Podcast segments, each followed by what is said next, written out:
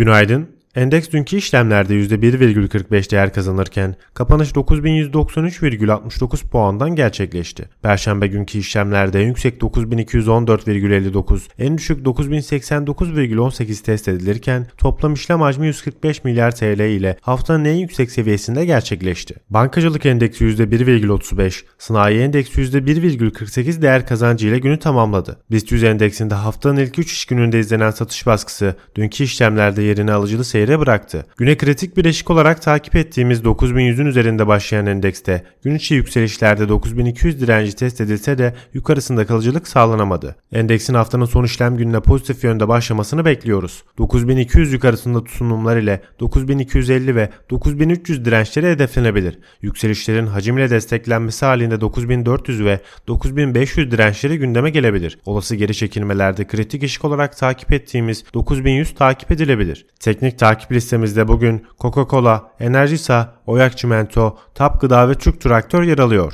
Bugün küresel piyasalarda imalat piyama ile Euro bölgesinde önce enflasyon verileri öne çıkıyor. Yurt içinde ise ISO imalat PMI takip edilecek. Ayrıca Arçelik ve Borsa'nın 2023 4. çeyrek dönemine ilişkin finansal sonuçlarını açıklaması bekleniyor. Herkese bol kazançlı bir gün dileriz.